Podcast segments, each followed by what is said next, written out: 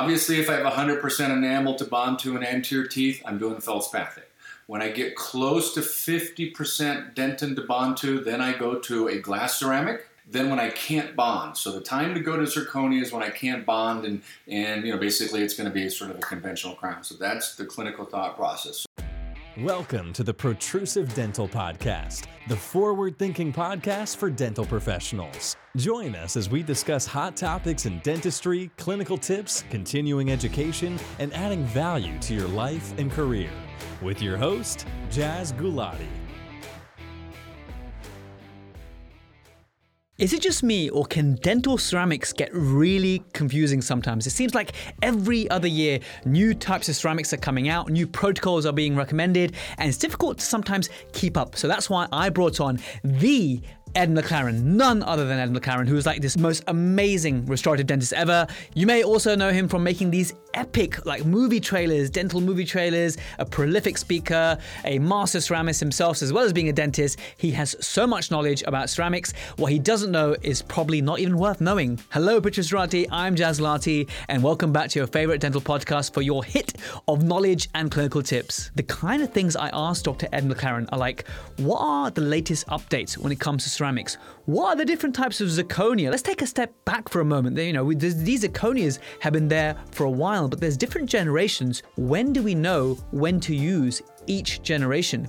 Zirconia bonding has come so far. Can we now start doing zirconia veneers? I know some clinicians are.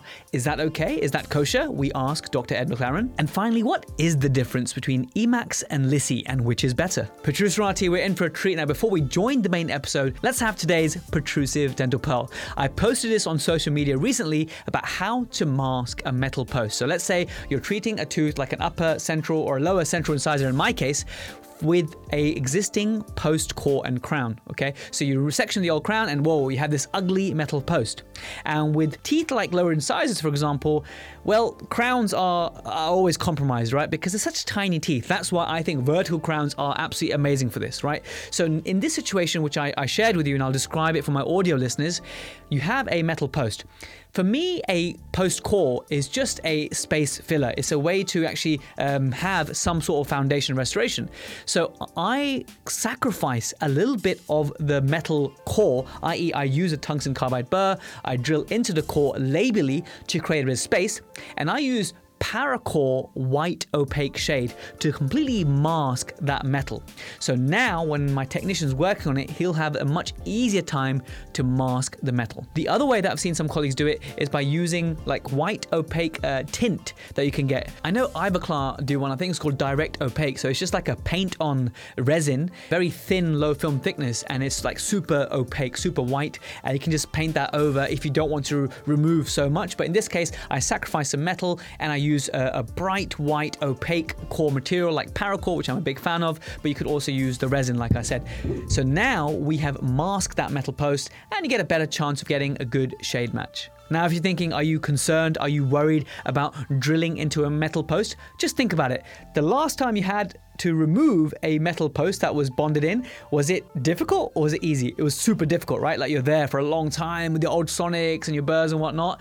I did not worry at all about the, the post somehow coming loose. It was very secure. So you have to make that sort of uh, judgment call and case by case, but usually these posts are in pretty well. This episode is very kindly sponsored by Enlightened Smiles. Now, I know it's an episode about ceramics, but a lot of times for our younger patients, composite is sometimes the most appropriate material. And if you think you can't make composite look as good as ceramic, you should check out the work by Dipesh Parmar. This guy is a master dentist. He teaches his techniques using Renamel composite and other brands to give you some amazing results working with composite resin. His course called Mini Smile Makeover is fantastic. I've been on it twice now. Uh, the beautiful thing is that you can go again and again and again, and it doesn't cost you. So you pay once, and if you need to go again as a refresher, you can go for free, which is just amazing. Which other course offers that? You can check out the course on minismilemakeover.com. Once again, that's minismilemakeover.com. Ed McLaren, welcome to the Protrusive Dental Podcast. How are you, my friend? I'm doing well, thank you. How are you?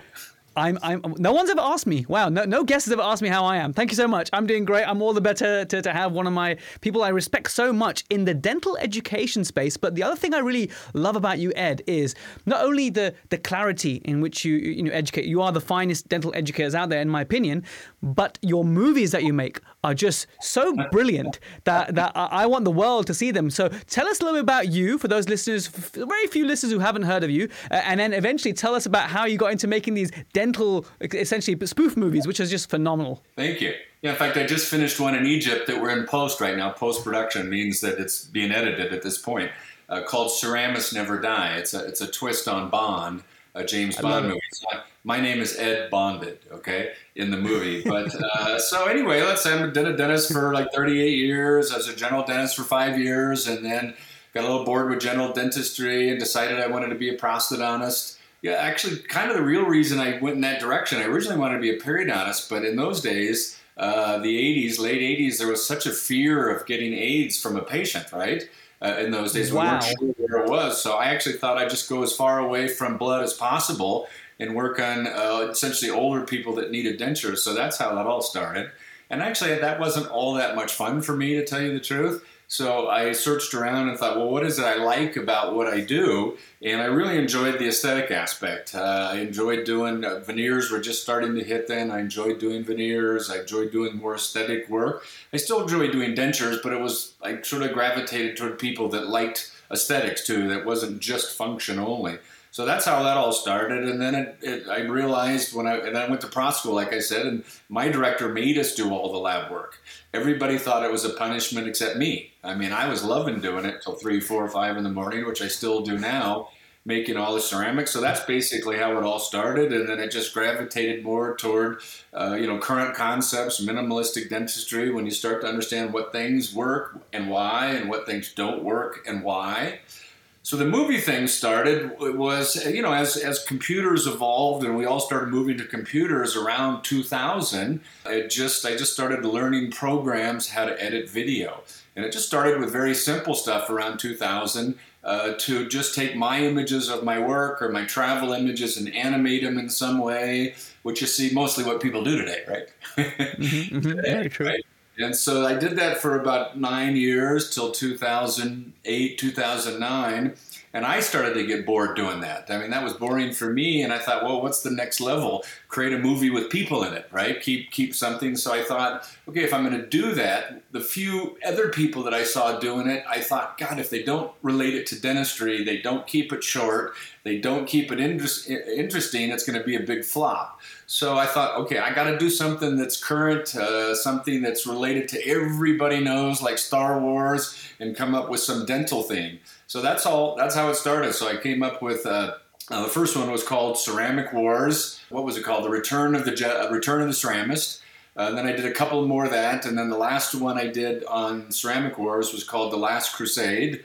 And I actually, since now Star Wars seems to be cycling in various formats, Mandalorian or Ed Wan, or not Ed Wan, uh, anyway, you've seen seen there's so many so many variations of that. So I just wrote. I mean, for those who haven't haven't seen it, they must appreciate that. This is not just some like little like you know guy on an iPhone. This is really professionally produced, and these are just the, the finest quality uh, what you know enjoyment in terms of entertainment that you find in dentistry. I find.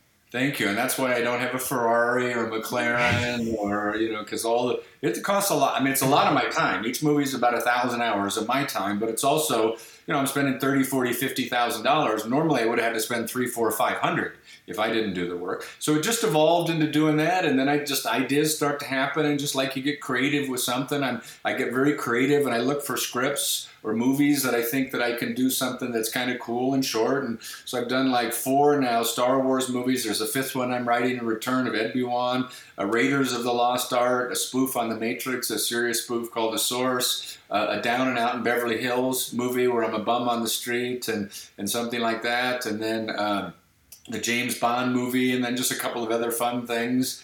Uh, and I'm working on a movie called Cambo First Cyber, but I'm not in good enough shape, and I don't know if I'm ever going to make it. Uh, a Rambo character, and then you know three or four like that. So that's how it all started. Where where is the home for all these movies? Uh, is it on YouTube or? Well, okay, so that's an interesting interesting question because uh, I have yeah you can go to edmclaren.com and you you can see five or six of them. I've made eight, nine now. Okay, that ninth one's in post. And kind of what I decided to do was not put them, uh, the, the current ones, uh, on YouTube because actually it's a draw for my lectures. it's an interesting vibe. So it's, you know, 20, 30% of the people are in the room not to watch the lecture. They're just there to watch the movie, which is okay for me. At least it gets them in the room. So the movie I made just before COVID called Raiders of the Lost Art, I haven't even had a chance to play it except at one or two venues. And then I've got a movie called The Source I haven't played anywhere, which is a spoof on The Matrix. So I'm just waiting as the lecture circuit opens back up so I can get it out there a little bit and get people to the lectures and uh, you know, so go from there. So yes, it, it was it was great at Tubules. Well, I'll put the link to edmclaren.com so people can check out the quality and the caliber of those movies. Uh, and that's something I aspire to. Like at the moment, I make a few spoof videos. I made the Fresh Prince of Appliances, uh, and that was like a two minute thing. But um, what you know, what you do, that's like my goal uh, for the future. So something to aim at. Uh, Ed, I love everything you're. Was that sorry? it's a full time job almost.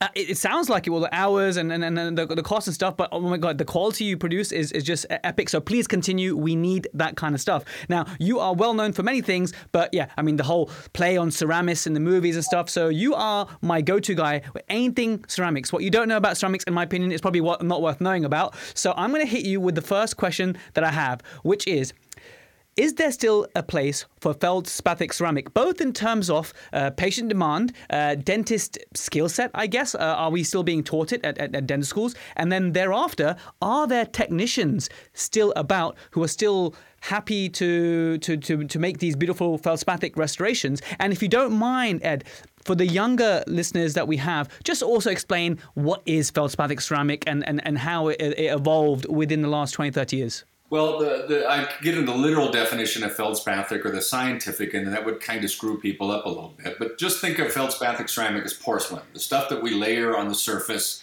whether it be we layered it on metal, whether we layered it on Emax, whether we layered it on zirconia or any other version of core, that uh, we also make porcelain veneers out of it. And so the porcelain veneer basically is bonded to the tooth instead of being bonded to the metal, it's bonded to the tooth, okay? And so, so there were several questions in that one question. The first interesting question was the demand from patients.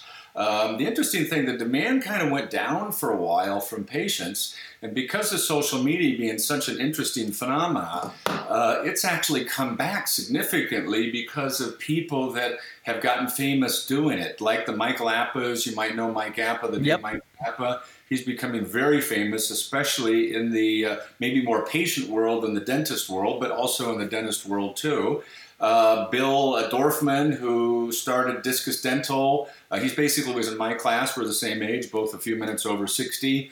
Um, and Bill's known for that too. Bill is probably was you know probably one of the top guys known for that uh, for a number of years. And, and now the interesting thing is because they're all posting daily on this, and then you got a few other people starting to do this. There's a dentist in uh, Dubai called du- Duval Alouche, who I had the opportunity to meet.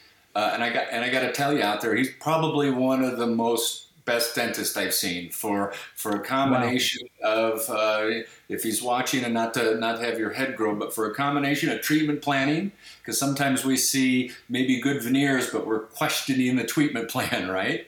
Mm-hmm, uh, somebody's mm-hmm. thought process of why they did something in the first place. Because first we're doctors, right? So from treatment planning, from uh, from ceramists, he's got four or five ceramists in his office, so he's been posting a lot. And so, what's happened uh, the last four or five years, from very little requests from patients uh, that I've seen, not necessarily for me, but at the school when I was at UCLA and stuff like that, all of a sudden people are coming in now because they're so savvy on the internet, they know where to go. They're seeing this. Hey, what's this porcelain veneer? And more than that, they even know what it is now. And they go, that, that's really what I want for my tooth. So I think the market is there. I really believe the market is there. Then the second question about the aesthetics, you know, most of us have all done Emax or Empress or GC LISI monolithic, and it's good. You know, it, it looks good, but it doesn't look great. Okay? So the, the place for feldspathic veneers is where you got a patient that really wants you know, a very natural looking tooth. Just like you'd layer composite. You wouldn't use one shade of a monolithic uh, material. So um, now the challenge then becomes where does it work clinically? Uh, so to, without getting too deep into material science, It works when we have mostly enamel on the tooth, and it's not the bond. We all think, okay, we get a better bond to enamel than dentin. That's actually not true.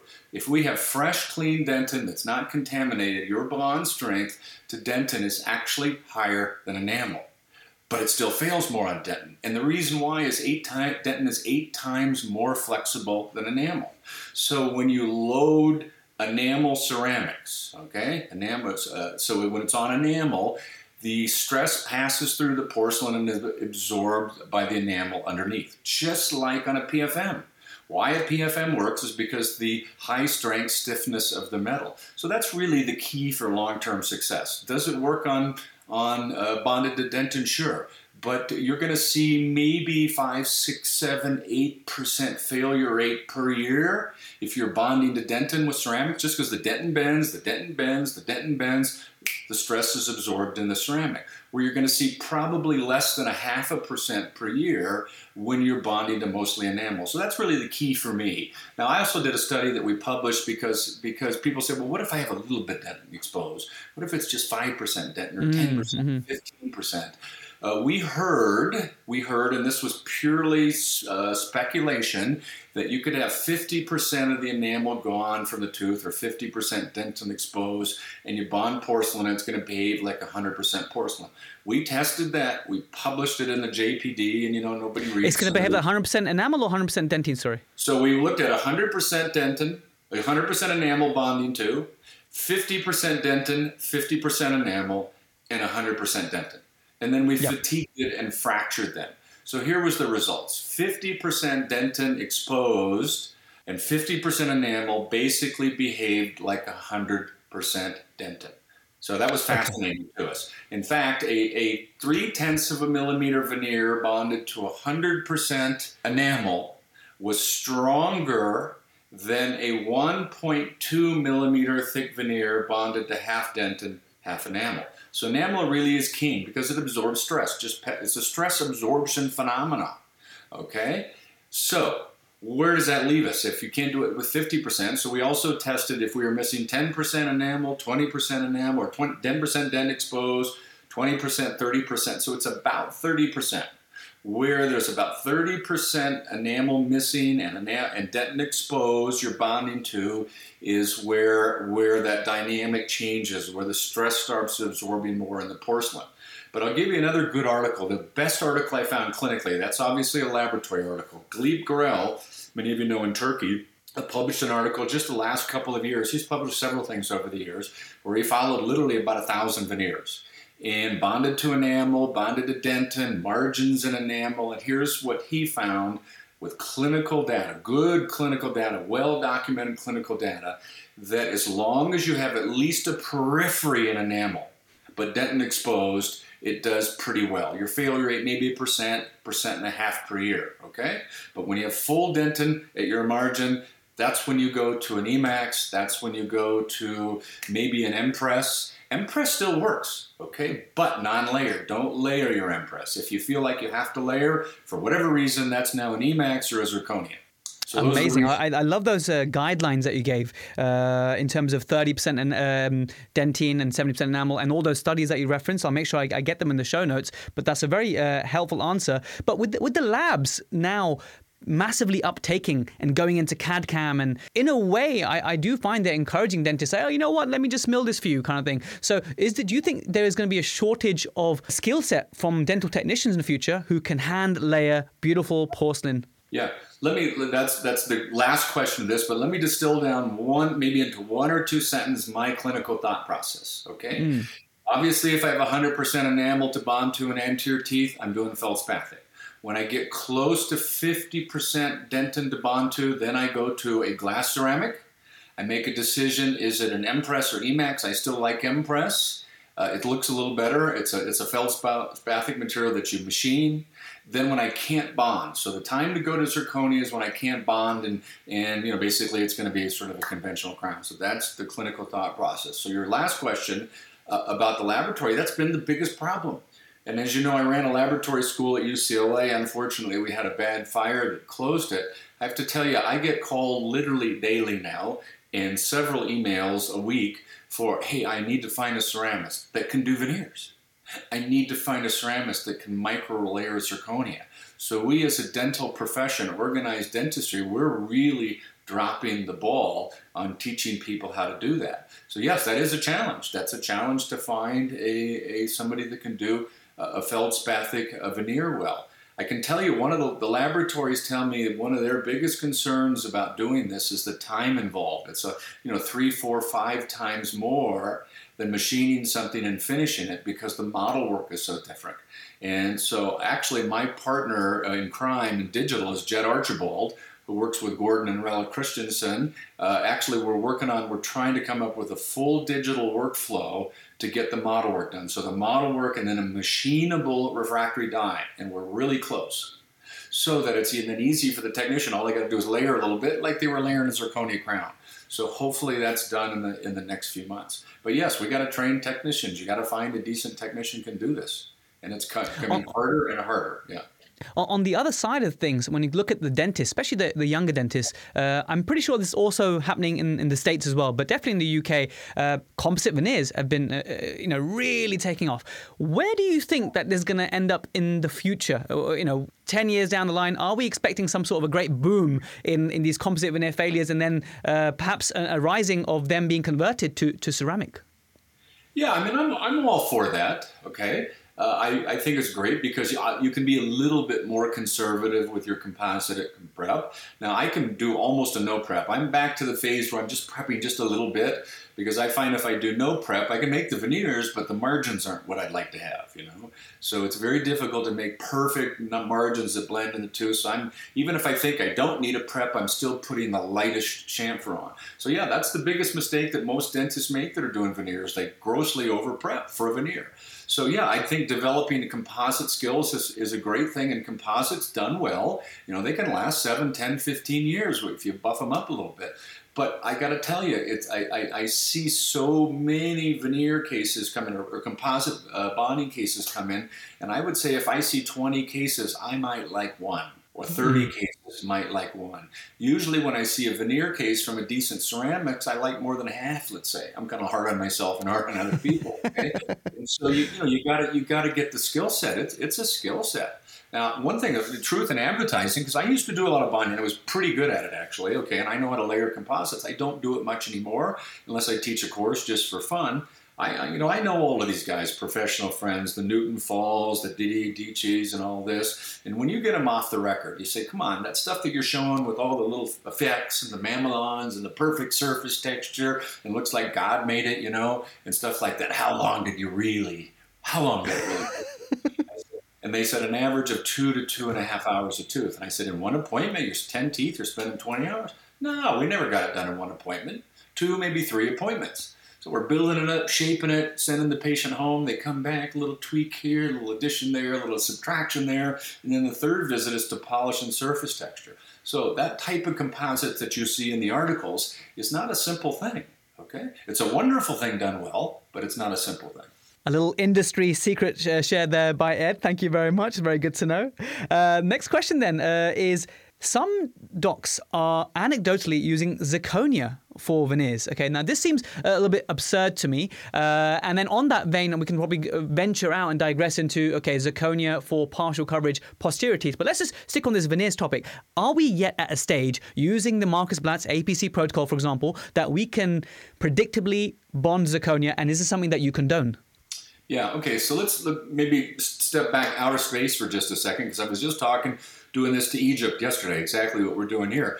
And because I'm going to go there to teach a course someday, they said, hey, listen, we want to learn how to match zirconium next to Emax so we can do an Emax veneer and zirconia or something like that. And I said, why don't you just do Emax? And so one of the first tricks that I tell people, when you're matching restorations next central, lateral, whatever, you use the same veneering material on both materials. So if I got to do a zirconia crown on 1-2, okay, okay, 1-1, excuse me, and I got to do a veneer on 2-1, I'm going to use the same porcelain for the veneer on 2-1 that I did on 1-1. And that solves the problem right there. It's a very simple technique, but more specific to your question, okay? So I've been sandblasting zirconia for years. I've been using MDP primer for years both back on alumina when we were got a little concerned about sandblasting some things could potentially weaken it, okay? But when I bonded, it didn't fracture. When I used conventional cements, I had more fracture because there, maybe you start some cracks. But but it's an interesting thing. There was a very good paper, and you might want to look it up. I believe it was in Dental Materials by Matthias Kern. Um, he did a, looked up all the cohort studies and did a, a meta-analysis of several different studies and in, in 2015, it hasn't changed that much. We've sandblast, used a little. That was for resin bonded bridges, though, right? That was for resin bonded bridges, right? I think yeah, that paper. Right, but, but still, for resin bonded mm. bridges, okay. Um, even it, but it, if we had a phenomenal bond, it shouldn't come off. Several of the studies had very low clinical success.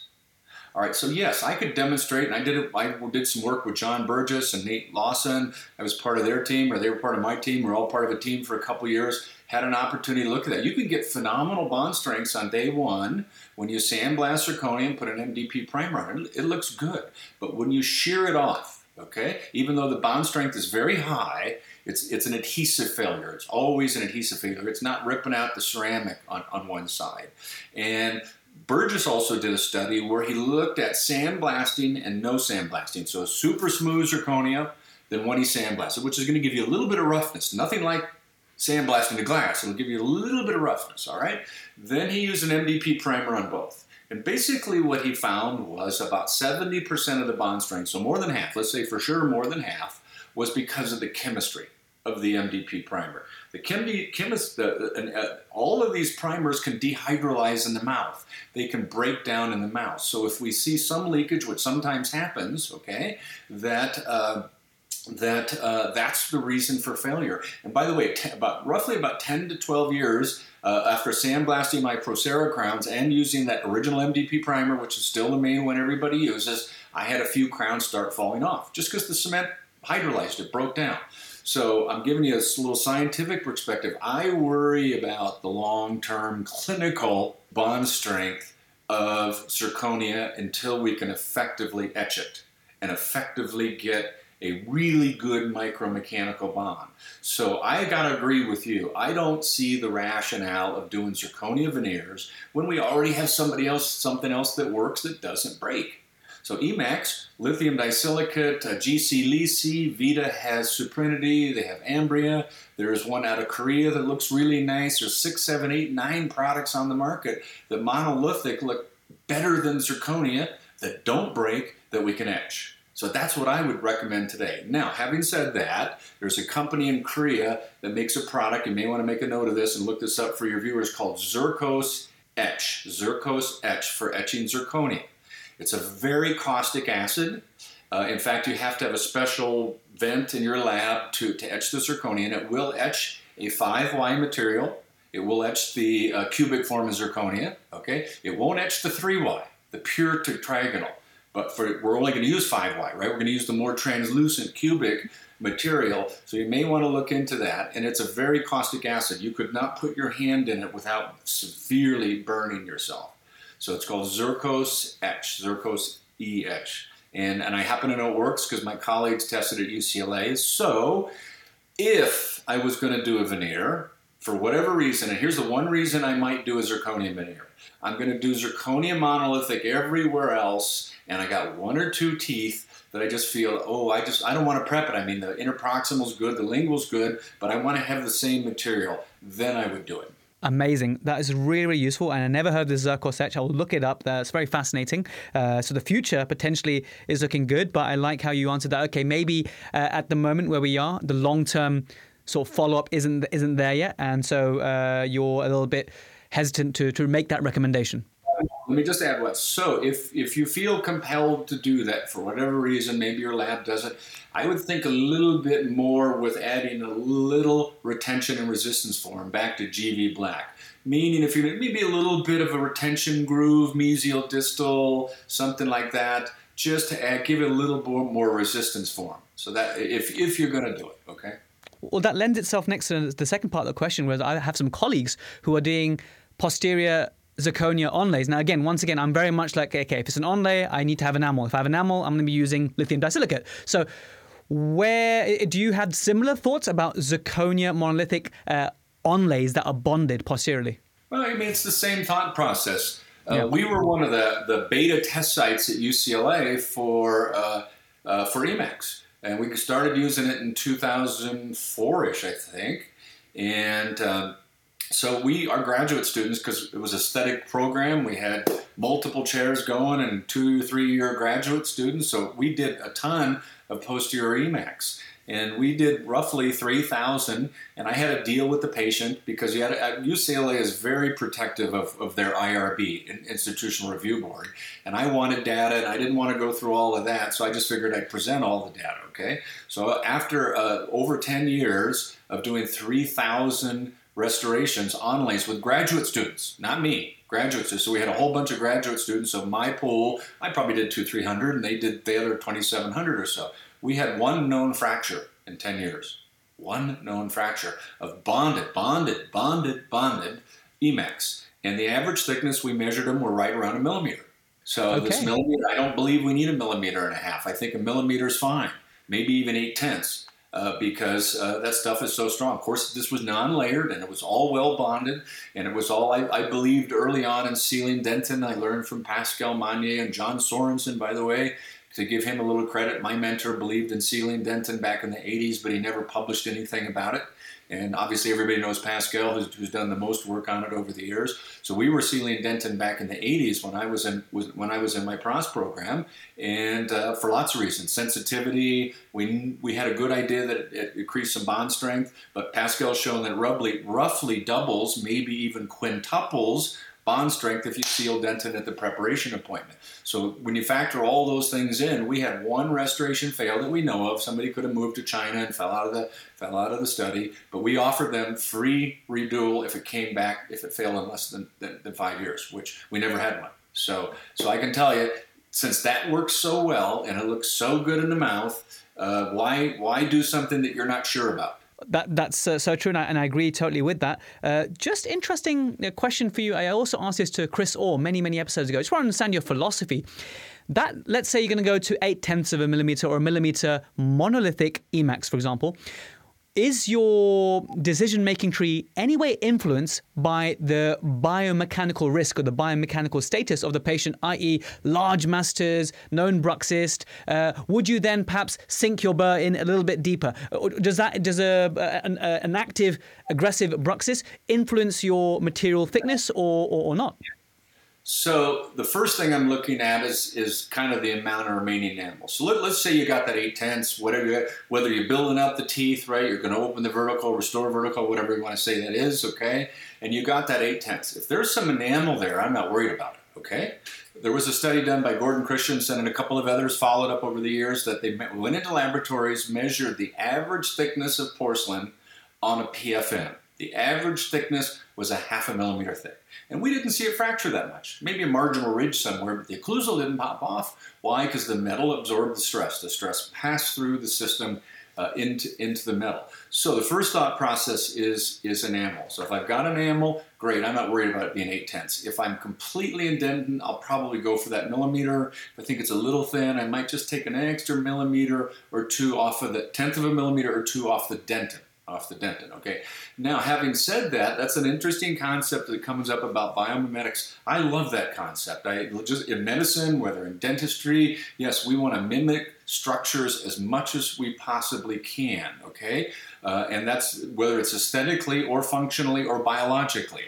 But we truly need to be able to do that too, right? So we have not been able to reproduce the, the dental-enamel junction, which as it forms, it sends fibers into the enamel and it says sends fibers into the dentin. So when you look at a tooth, you see all those little fracture lines, those pieces of enamel are being held on by things that we haven't created yet. Okay, we haven't been able to create that.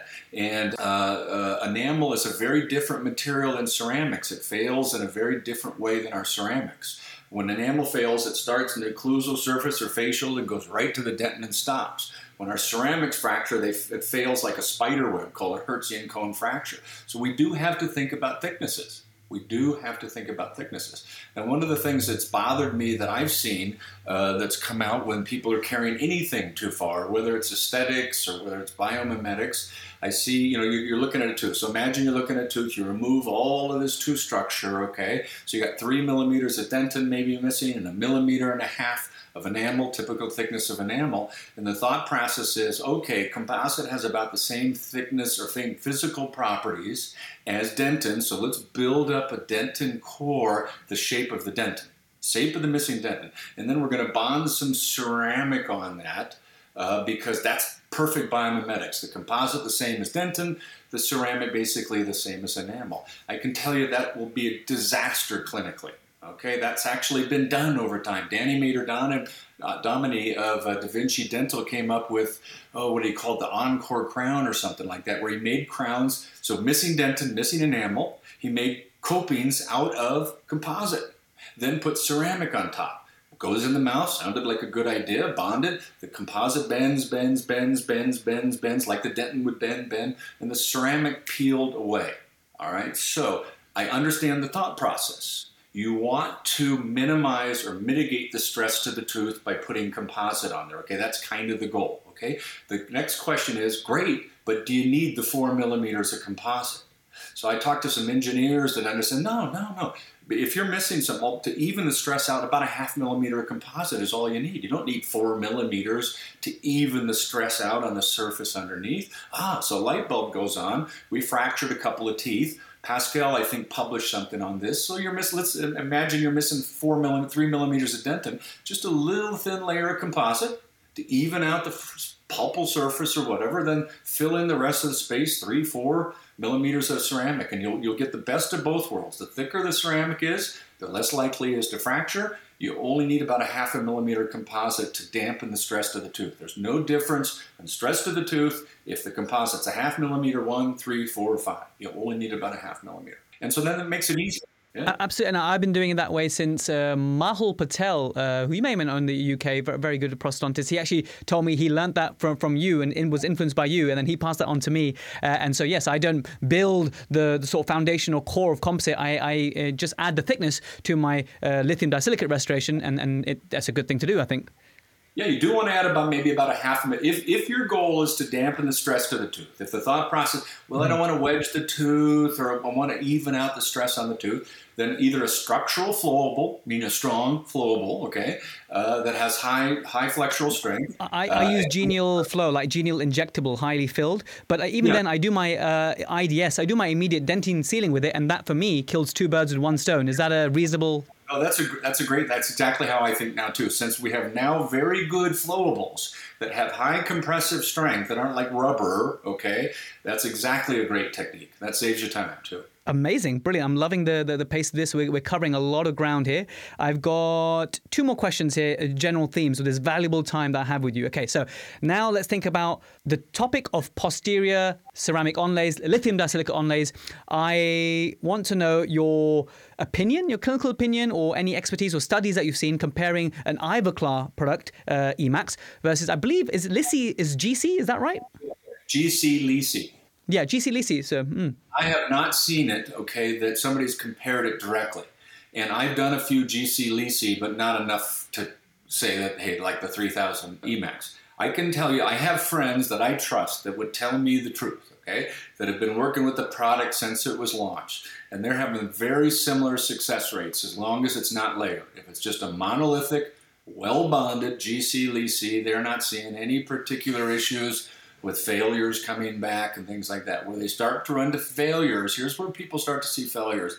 Where they're doing conventional cementation, it's a little thinner, you know, because then the ceramic absorbs all the stress, and or incorrect preparations for this type of material which should be very soft and round on the inside, just pretty much following the anatomy of the tooth the best you can with no sharp internal line angles. You don't need any retention resistance form if you have a periphery of enamel. And uh, both seem to be equally successful to me.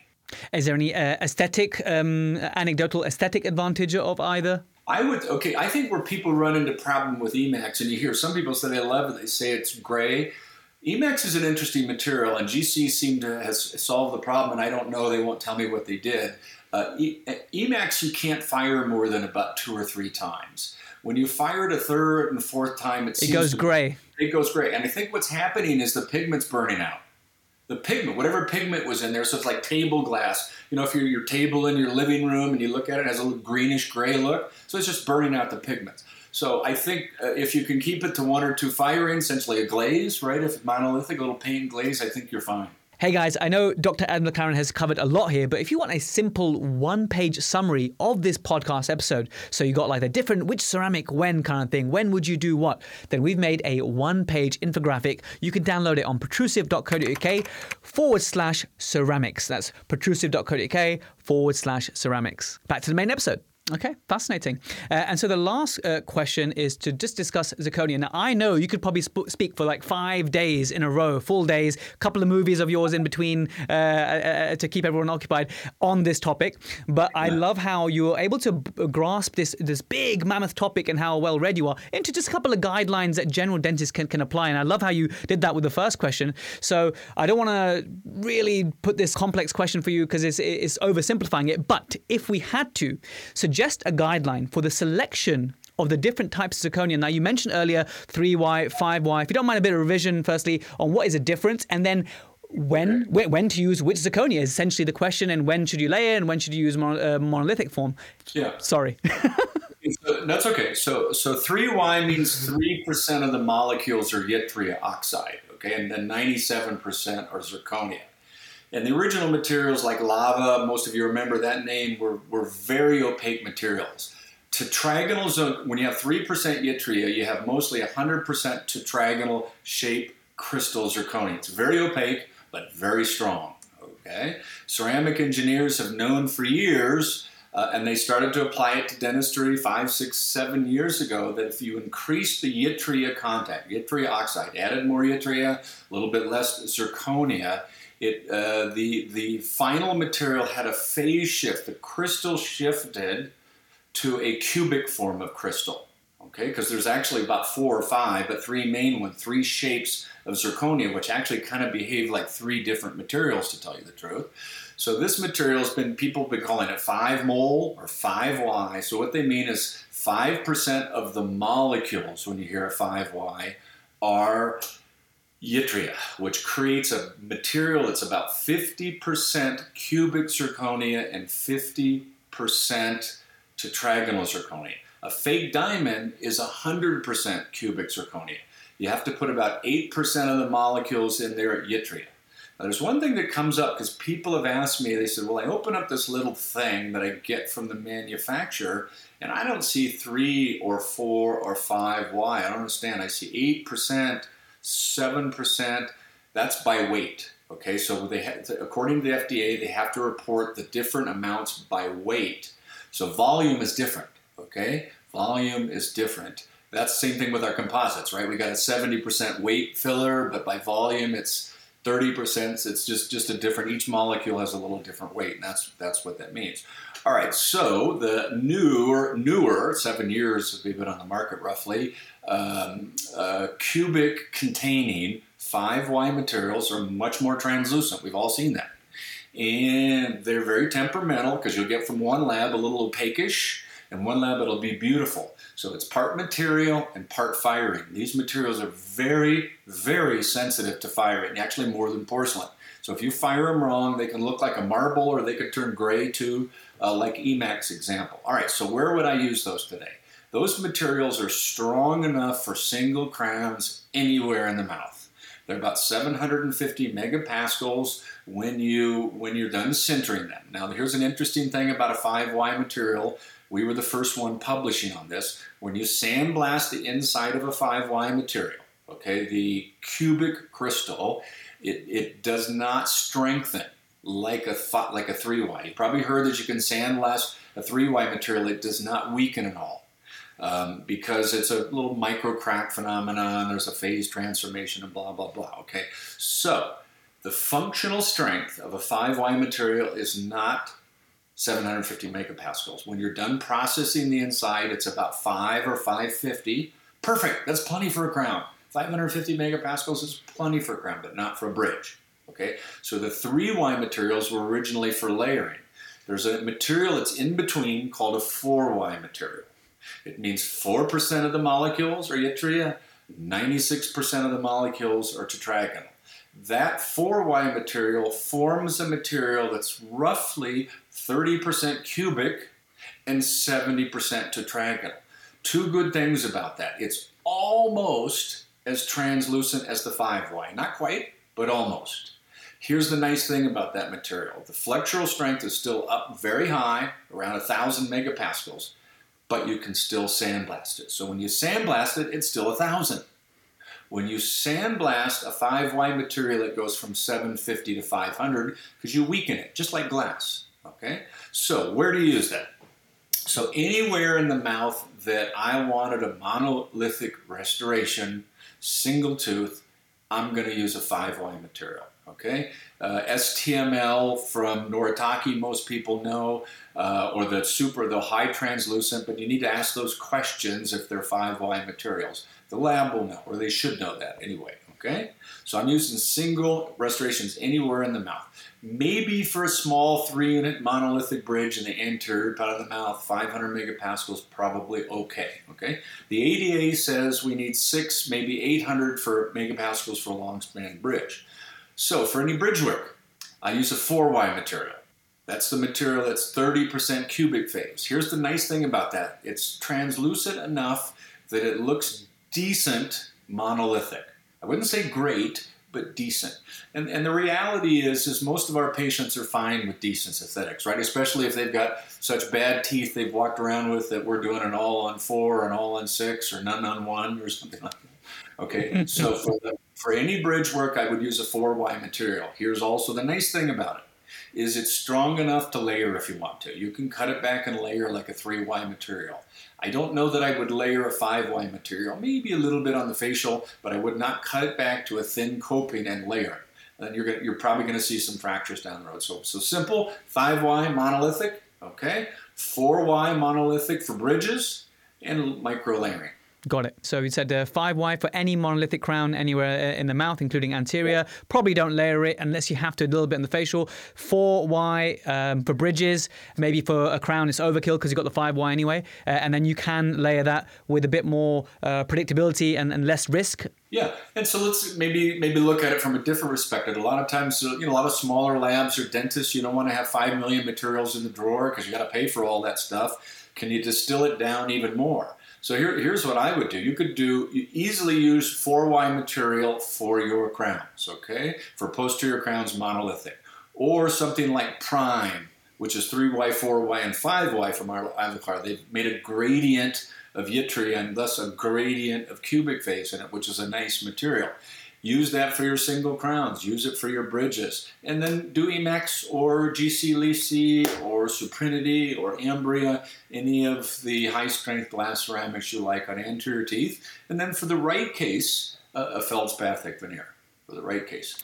That's such a brilliant real world application, uh, keeping in mind that we don't want to be stocking all these different types of ceramics and materials. So uh, I like that real world recommendation. I think we'll all gain uh, a lot from that. Um, those are the main questions uh, I wanted to cover, and you covered them so wonderfully. So thank you so much. Are there any other things that, based on the questions that you're thinking, you know what, it'd be really good to, on this topic, to, to give these nuggets to these dentists all over the world? A lot of the UK dentists listen to this one, uh, and also US and Australia. Anything while you have the microphone before I want to then uh, know about how we can learn further from you? I, well, I think I've covered it all. I mean, you, you got the you know the simplistic idea of how I do a case. I mean, basically feldspathic veneer anterior, usually Emax in the posterior. Okay, that's usually what I do if you came walking in and you're a patient of mine, uh, unless I can't bond. If for whatever reason, maybe subgingival margins, or maybe I can't isolate, they got a tongue the size of a horse or something like that, then I'm going to use zirconia, and then for bridges, I'll use zirconia, okay? So that would be the, the basic thought process there. So no more PFM for you? No, I haven't done a PFM in ages. I, I don't have a problem with it if you want to do a PFM.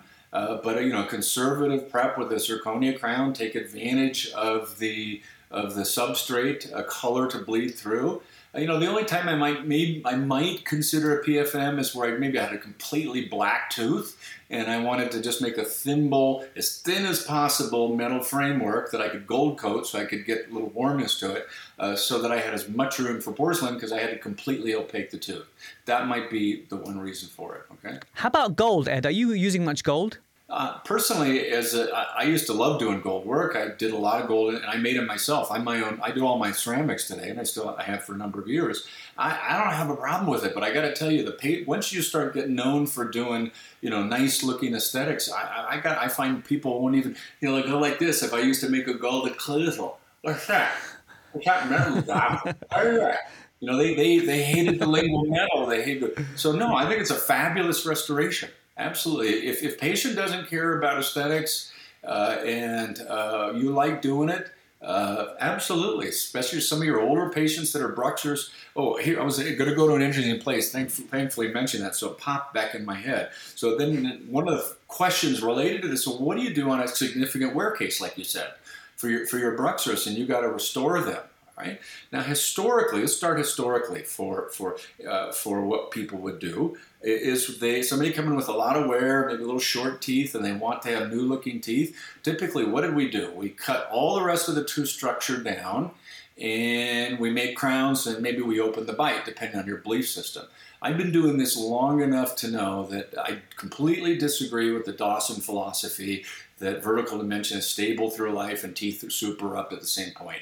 Uh, I completely disagree. They treated enough patients over the years that their wear exceeded their super eruption that I was able to restore their vertical and they did fine. And obviously some didn't.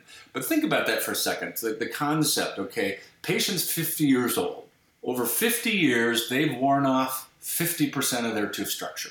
So you're going to treat a wear case. They walk in the door and your mindset is that old mindset. You're going to take off the 30 or 40% more of their tooth structure. You're going to destroy 30% more in the next couple of hours and that's a treatment. Yep. That's yeah. Well said. Okay. So you know that early on, in fact, right when Emax came out, that popped into my head. This is the material to use for wear cases.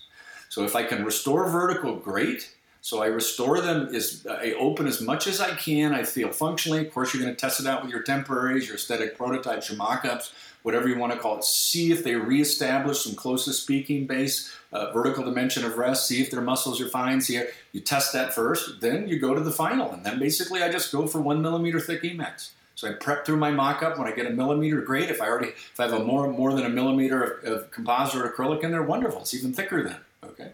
So that's how I would restore uh, a, a wear case. And of course, I'm not going to do porcelain veneers in a wear case. I'm, I'm going to do bonded Emax on those those types of cases. But I never like how that looks, to tell you the truth. I just eh, just looks different to me. Amazing. Thanks for covering that guideline for, for wear cases. Uh, I'm sure we gained so much from today's episode. Uh, Ed, your place is called, is it Art Oral America? Yeah, so you can find my courses on AO, it's Art Oral America, and I kind of partnered with DTG, Dental Technicians Guild, AOADTG.com. And then I have my own website called edmclaren.com, and then I got I'll keep all my articles and crap on there. Actually, it was interesting you bring that up. Some marketing people said you've created so much confusion in the marketplace because you've got names everywhere, names for Think Blue, you've got names for Black Back in Black now, you've got Art Oral America, you got this. So they said, you need to settle on one name. so I'm actually just hired an IT guy, and in about a month or two, it's everything's just going to be under Ed McLaren. So you can find everything under AOADTG.com, but next month it'll be uh, just my name, so you can find it. And the, the courses that you run, are they catered for uh, dentists or technicians or, or, or both? Or what, what, who are you mostly teaching nowadays? D, all of the above. So I'm a technician and a dentist and a prosthodontist. So I have courses for dentists, I have courses for technicians, and I have courses for teams. And I just restarted a course. You've probably seen this course called Full Digital uh, Workflow from Milos.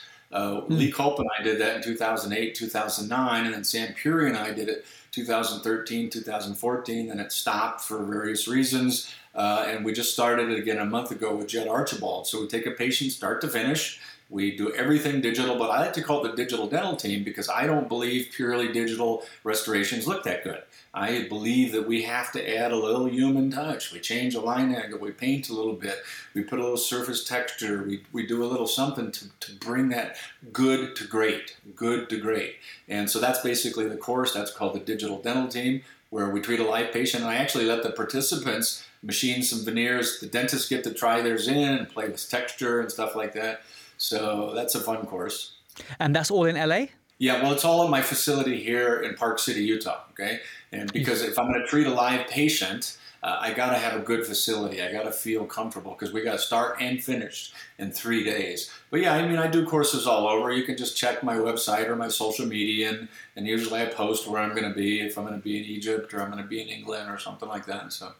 Well, I, would love to catch you in the US one day, and I'll put the links on the, the website so everyone can check out. And if, guys, if anything, right, I'm going to try and summarize this in the in the notes in a PDF format, all the sort of guidelines, recommendations. But do check out Ed McLaren's website if there's, if there's content, and do check out the movies. I'm telling you, the movies, uh, you, you, you know, keep hearing me saying it, they are something else. Uh, Ed, thanks so much for everything you do for the profession, and really appreciate one of my heroes giving uh, giving me some time today. I really appreciate it. Thank you. Yeah, and the, and the videos, five of the videos are on and YouTube on Ed McLaren. Okay, so perfect. There we have it, guys. The epic, the one and only Ed McLaren. Wasn't he just awesome? Just a top guy. I'd love to go to the states and learn more from him, spend some more time with him. It makes you feel really great when these amazing clinicians give up their time to come on this show. So thanks for listening all the way to the end. I know you gained so much from that, as did I. Once again, if you want to download the infographic, it's protrusive.co.uk forward slash ceramics. That'll take you straight to the page where you can download the infographic PDF. And it was just like a helpful aid memoir to summarize the findings from this episode. So, anyway, thanks so much for joining me. Uh, if you found this useful, or if you know of a dentist, your colleague who's also struggling with ceramic decision making, please send them a link to this podcast. Share the love. Thanks so much, and I'll catch you in the next episode.